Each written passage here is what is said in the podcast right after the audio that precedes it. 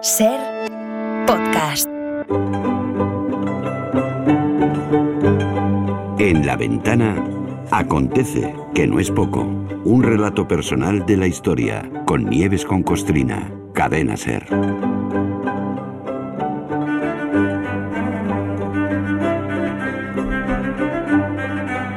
Hola Nieves, buenas tardes. Hola Carlas, ¿qué Bienvenida, ¿qué tal? Muy bien, muchas gracias. Es posible que a estas alturas todavía haya quien se extrañe de la secular discriminación que viven las mujeres en todos los ámbitos o, o se pregunte que de dónde viene esto.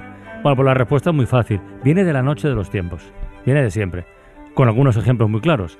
Eh, sin ir más lejos, la Biblia, que ya tiene años, ¿eh?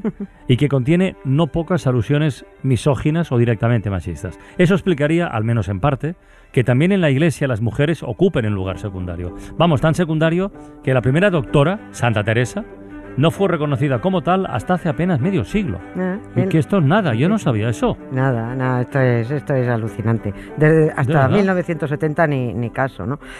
Vamos a contar esto de los doctores. Alguna vez seguramente hemos dicho o hemos oído decir eso de, uy, tal cosa, esta, doctores tiene la iglesia, ¿no? Mm. Cuando alguien que se supone sabe mucho de algo ha dicho cualquier cosa Sí, que sí, los sí, demás no entendemos y nos quedamos ahí, oye, pues incluso cuando no estás de acuerdo, digo, bueno, pues él sabrá, doctores tiene la iglesia. Significa esto, bueno, que damos por hecho que los doctores de la iglesia son excepcionales, eruditos nivel Dios. Y hasta que Pablo VI decidió el 27 de septiembre de 1970 conferir el título de doctora a Teresa de Jesús, los doctores solo eran señores. Algunos incluso de dudosa existencia, Ya, pero eran doctores. ¿no? Santa Teresa de Jesús fue la primera doctora de la, de la Iglesia. En total solo hay 37 doctores, Ah. 37. De ellos, cuatro doctoras y las otras ya posteriores a Teresa. Porque a las mujeres, bueno, pues siguen sin quererlas en la iglesia y tanto es así que Pablo VI tuvo que dedicar una humilía a justificarse por dar por primera vez el título de doctora a una mujer y que, hombre, que tranquilo todo el mundo, que eso no significaba desobedecer, y abro comillas, las sabias palabras de San Pablo. Hombre, ¿sabias? se- sa- sí, me- sí, menudo, tengo un asco. Que, bueno, este es al que, al- a a San Pablo es al que señalan, si es que existió, como responsable de que las mujeres ni pinchen ni corten en, su club. Por eso les costaba tanto y tanto reconocer las capacidades intelectuales de una mujer como, como Teresa de Jesús. ¿Cómo iba a ser erudita una mujer, hombre, por favor? Llevaban siglos nombrando doctores, que algunos no sabrían hacer lo hago con un canuto, fijo. Pero a Teresa no la reconocieron hasta 1970 y encima teniendo que dar explicaciones.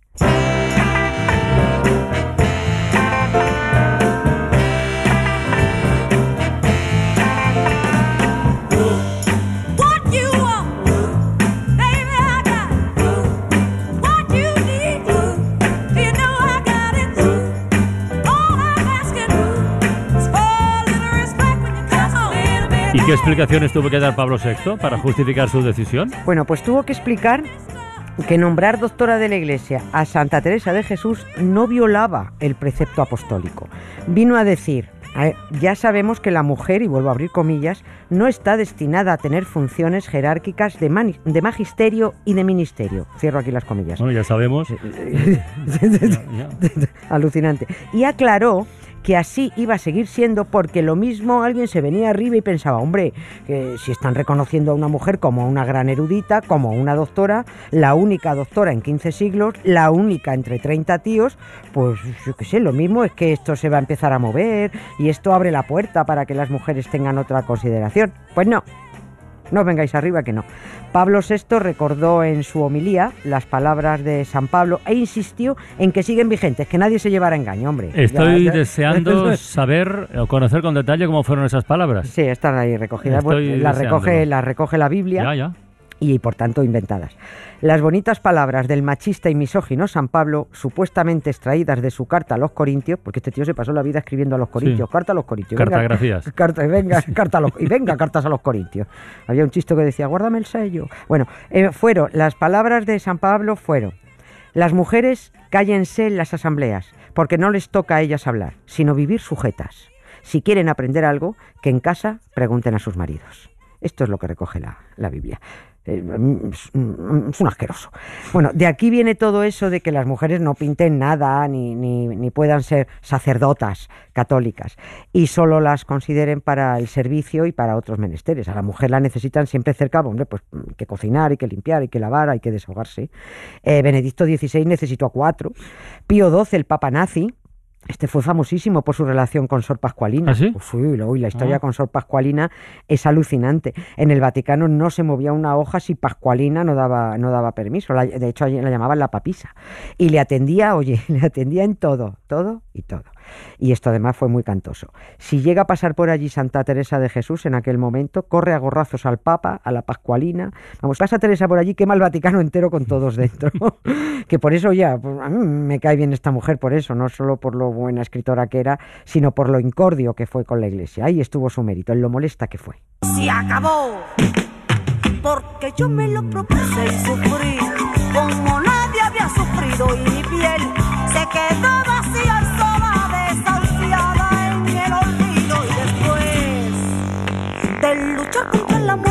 empecé a recuperarme un poco y olvidé todo lo que te quería y ahora ya, y ahora ya, mi mundo es otro. Pero quizá por eso sorprende, ¿eh? Quizá por eso sorprende más que tuvieran en consideración a Teresa de Jesús como doctora, más allá de su papel de santa, que ya lo Ujú. era, porque estuvo investigada por la Inquisición esta mujer, ¿eh? Estuvo O sea, investigadísima, estuvo, cuidado. vamos, la miraban hasta, eh, tenían vigilado hasta las uñas de los pies, vamos. No llegó a ser procesada, pero estuvo vigilada por si era una infiltrada protestante. Oye, y censuraron sus escritos por, por feministas. Vamos a leer un párrafo, un párrafo censurado de su famoso libro Camino de, Camino de Perfección. El libro fue mirado, remirado, mm, le pusieron del derecho, del revés, tachados párrafos y, y esperando permiso para impresión varios años estuvo Teresa. Bueno, pues no se publicó hasta, hasta después de su muerte. El párrafo censurado dice, no basta, Señor, que nos tiene el mundo acorraladas, que no hagamos cosa que valga nada por vos en público, ni osemos hablar algunas verdades que lloramos en secreto. Sois justo juez, no como los jueces del mundo, que como son hijos de Adán y todos varones, no hay virtud de mujer que no tengan por sospechosa.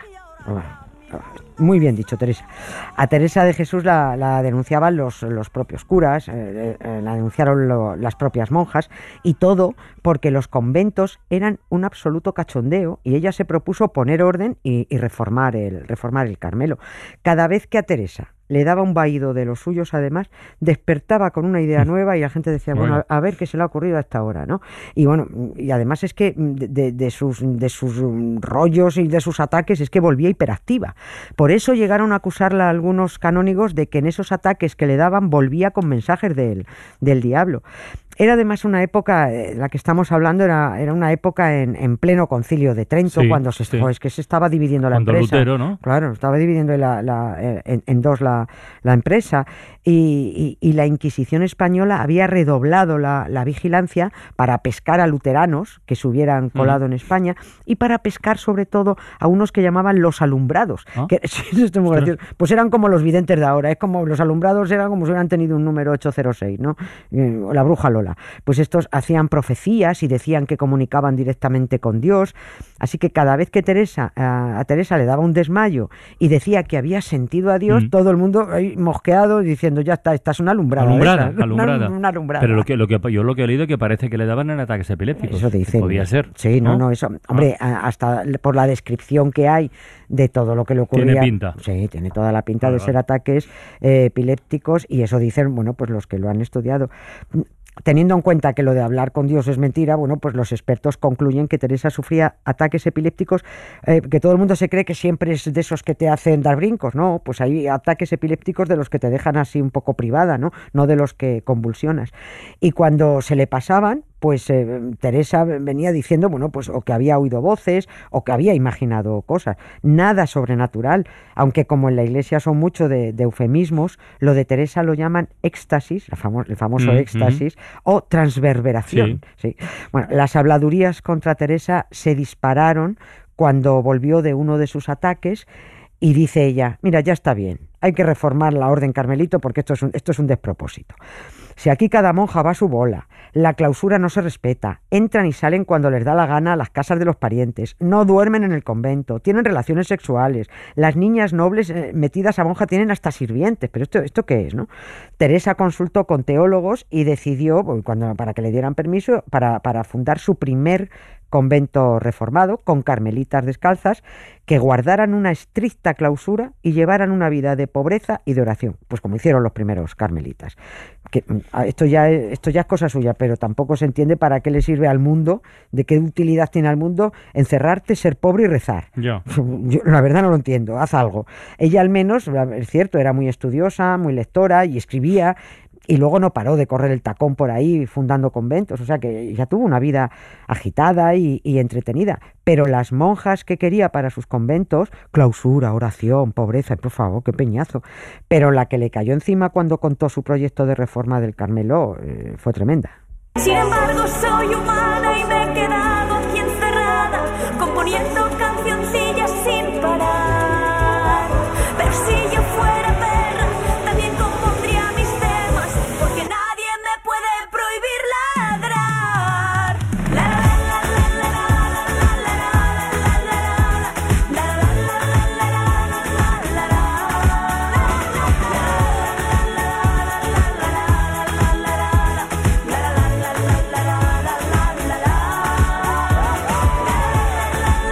Oye, Nieves, a pesar de todo el chorreo que le cayó encima, Santa Teresa, ¿cuántos conventos de carmelitas descalzas acabó fundando? Madre mía, 16. 16. 16, en Joder, 20 años. no está mal, ¿eh? ¿eh? Es un palizón, vamos, ni el pocero desarrolló esta actividad. Es una cosa absolutamente tremenda. No, no es, no es extraño que los agentes de la propiedad inmobiliaria la hicieran su patrona. Ah, sí, Santa Teresa es la patrona. de los agentes Ah, no sabía. Pues sí, por esto, por la. Porque, No sabía. Anda. porque era una desaforada fundando, fundando conventos.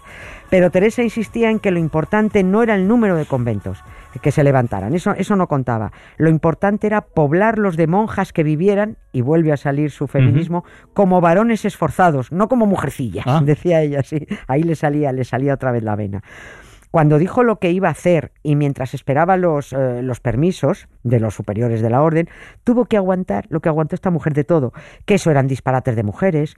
Eh, bueno, le llegaron dos denuncias ante, ante la Inquisición. En algunos conventos, cada vez que iba a ver cómo estaba la cosa, la recibían las monjas con abucheos, con insultos. En alguno ni la dejaron entrar, porque en cuanto entraba a los conventos existentes de las carmelitas y veía la que había allí dentro, Ajá. llegaba como mala leche y ponía, ponía orden. Claro. Es que hay que meterse a monja en, antes de que llegara a esa orden de ahí, antes de que llegara Teresa, era como meterse a vivir como un cura. Y venía esta señora a fastidiarles eh, su rutina. ¿no?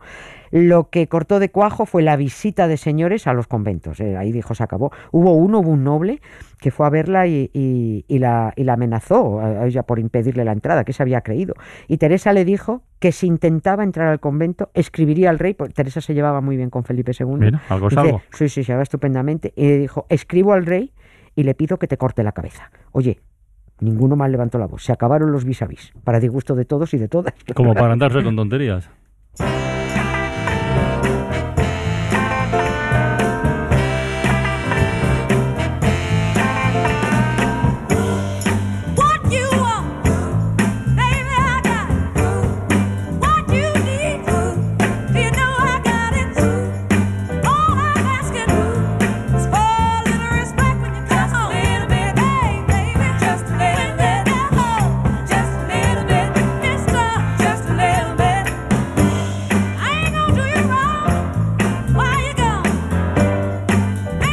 Pues yo, Nieves, después de escuchar todo esto, casi me sorprende aún más que la hicieran eh, santa que doctora.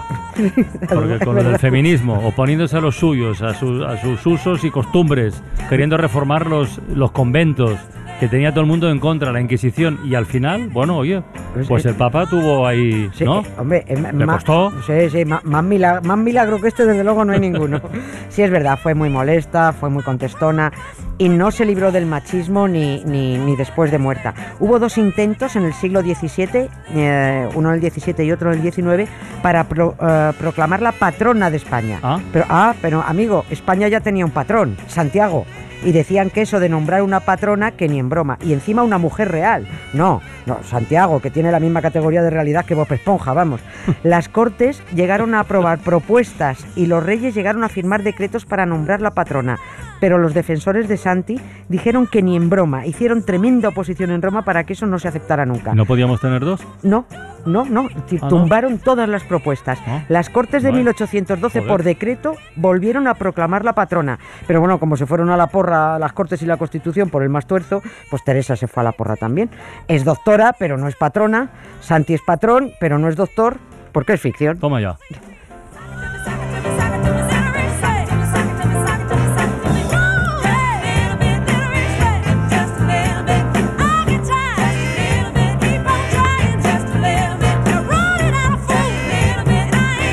Oye, pues qué bonito todo, ¿no? ¿Sí?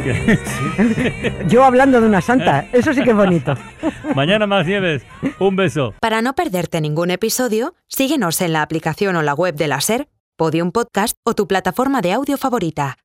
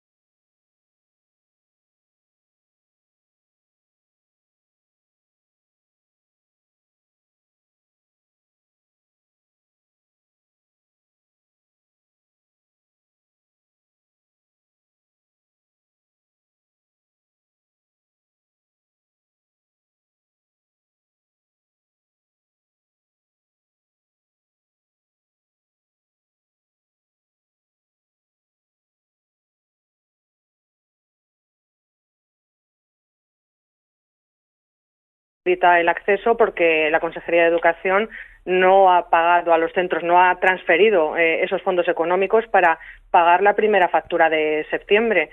Entonces, claro, hay centros educativos que, que dicen que, que pueden hacer ellos, que margen de maniobra cuando sus fondos propios de funcionamiento no van a llegar para pagar esas facturas. Entonces nos encontramos con un amplio espectro de casuísticas en las cuales familias que han tenido que es para poder adelantar el, el, el pago del comedor, que en- hay casos en los que les han cobrado eh, la cuota completa de comedor, 5,50. O sea, o sea, no esos carteles ser. que hemos visto en redes sociales, en las puertas de algunos eh, colegios o institutos, o colegios donde se dice eh, quien se queda a comer va a tener que pagar esos cinco euros y medio. Eh, eso es así, eso está pasando en centros de la Comunidad de Madrid.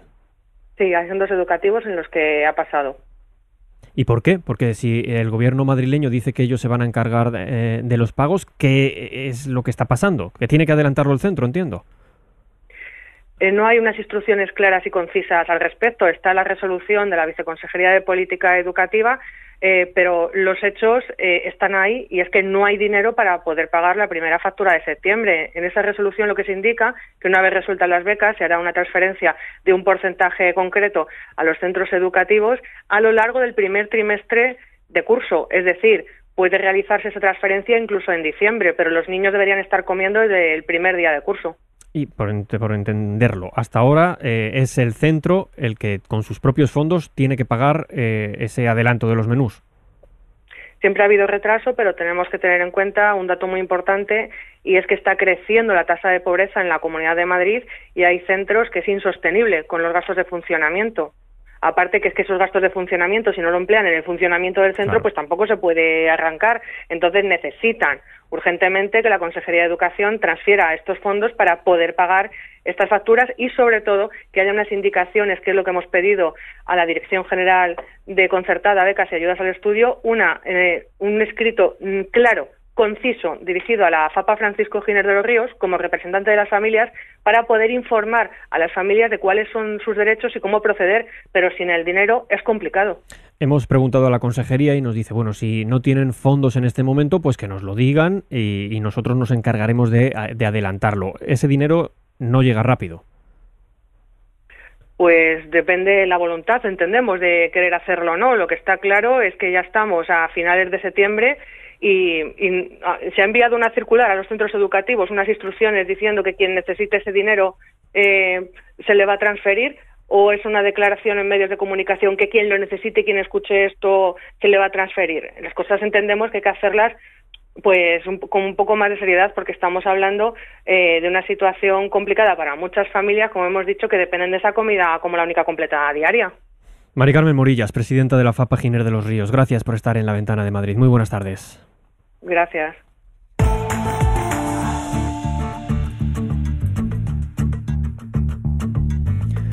Y no es solo la educación pública, otro de los grandes agujeros de la gestión del gobierno madrileño es la vivienda, el precio de la vivienda. Hay un armazón legal que viene de, una ley estatal que permite poner un tope al alquiler en aquellas zonas en las que éste está fuera de control. La Comunidad de Madrid eh, ya ha dicho una y mil veces que no tiene ningún interés en aplicarlo porque viva el libre mercado. Pero el Ayuntamiento de Getafe ha pedido que se declare ese municipio zona tensionada, lo que sí permitiría aplicar allí la ley estatal de vivienda y controlar, por tanto, el precio del alquiler. Ser Madrid Sur, Pilar García. La alcaldesa Sara Hernández ha anunciado que su gobierno explorará las vías para pedir que la ciudad tenga la declaración de zona tensionada, lo que permitiría moderar el precio de alquiler del mercado libre. Esta es una herramienta contemplada en la nueva ley de vivienda del Gobierno de España. No obstante, esta declaración tendría que ser aprobada por la Comunidad de Madrid, recordemos, por lo que Getafe ya se ha dirigido por carta al consejero del ramo del Gobierno regional y también al secretario de Estado de Vivienda para ver esta posibilidad. En las cartas, dice Sara Hernández, han transmitido que sería una oportunidad magnífica trabajar de forma conjunta a las tres administraciones en un ámbito tan especial como es mejorar el acceso a la vivienda. Por eso piden al Ministerio y al Gobierno regional tener acceso a cuantos datos dispongan para ver la idoneidad de declarar zona tensionada a Getafe. Hemos enviado sendas comunicaciones para que utilicemos todas esas herramientas que nos permite la nueva ley de vivienda aprobada por el Gobierno de España. Eh, Una de esas herramientas fundamentales es la declaración de Getafe como zona tensionada. Hernández asegura que para su gobierno el acceso a la vivienda, bien por compra o por alquiler, es una prioridad. Ayuso, ya lo decíamos antes, eh, no tiene ningún interés en aplicar la ley de vivienda.